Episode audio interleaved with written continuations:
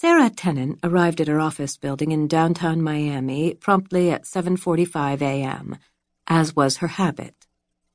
She needed only to park her car and use the private elevator to the penthouse suite of Jimenez Properties.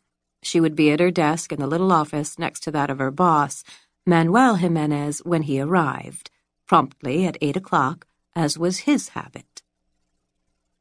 As she parked her new Toyota Avalon in the reserved space next to that of her boss, she was surprised and not a little annoyed to see that his Mercedes was already in its spot.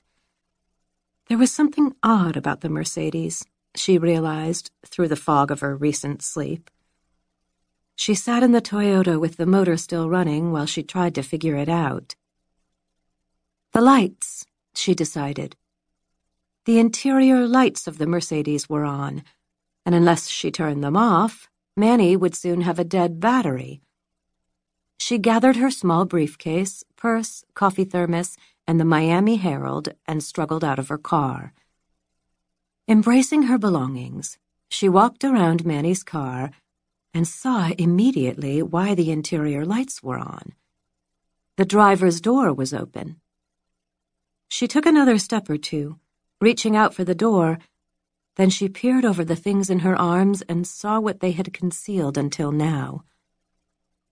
Manny Jimenez was lying on the garage floor in an oddly contorted position. Heart attack, Sarah thought immediately.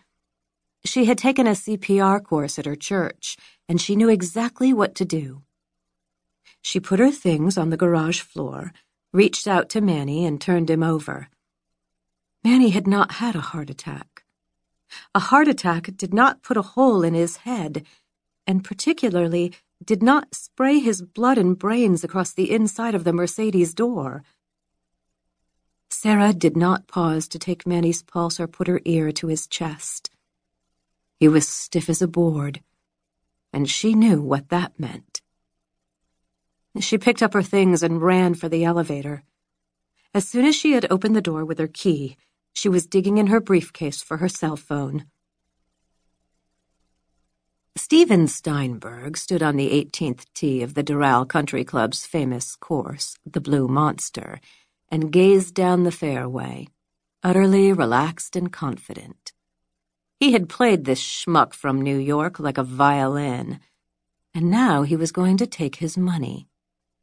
Even though Steinberg had an official handicap of six, and even though he should have carried a card that said three, he had allowed his guest to play him neck and neck for 17 holes.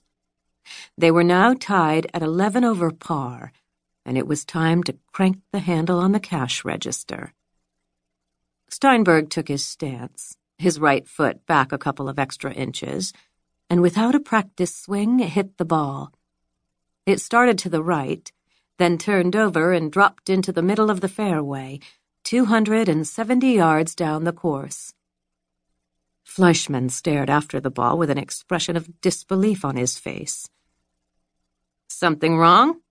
Steinberg asked. Nothing at all, Fleischman replied, teeing up.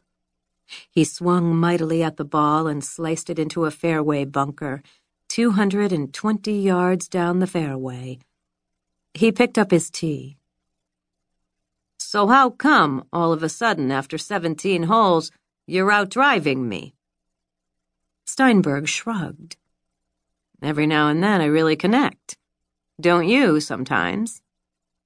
Sometimes, Fleischman said, but not usually on the 18th, and not for that kind of length. They got into Steinberg's customized golf cart.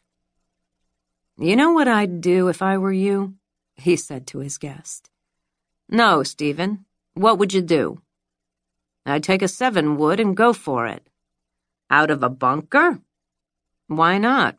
It's a shallow bunker. There's enough loft on a seven wood to carry the edge. And you'd find yourself a nice little wedge from the flag. You got a seven wood? You want to borrow mine? At this stage, he could afford to appear generous. I've got a seven wood, Fleischman said as the cart drew to a halt next to the bunker. He looked down the fairway toward the flag, checked the depth of the bunker, and pulled his seven wood from his bag. Come on, Steinberg said. You can do it. Fleischmann lined up his shot. Keep it smooth, he muttered to himself. Nice, easy shot. He swung the club and connected beautifully with the ball. It faded a little, but dropped in the fairway maybe 80 yards from the pin. Great shot, Steinberg said. Thanks for the tip, Fleischmann replied, getting into the cart. They stopped next to Steinberg's ball. He didn't even glance down the fairway, just went to his bag and came back with a fairway wood. What are you doing with that club? Fleischmann asked. It's only a 160 yards to the flag. He'll knock it into the next county. This is an 11 wood, Steinberg replied, lining up on the ball. He relaxed, took a breath and let it out, and took a slow-looking, liquid swing at the ball. It rose high into the air, sailed down the fairway, past the guarding bunkers, and dropped onto the green with only a single bounce, stopping four feet from the pin. I'm getting one of those, Fleischmann muttered. You should, Steinberg replied, still holding his finish. Then Steinberg's head exploded. For a tiny second before he screamed, Fleischmann wondered if cheating at golf could make your head explode.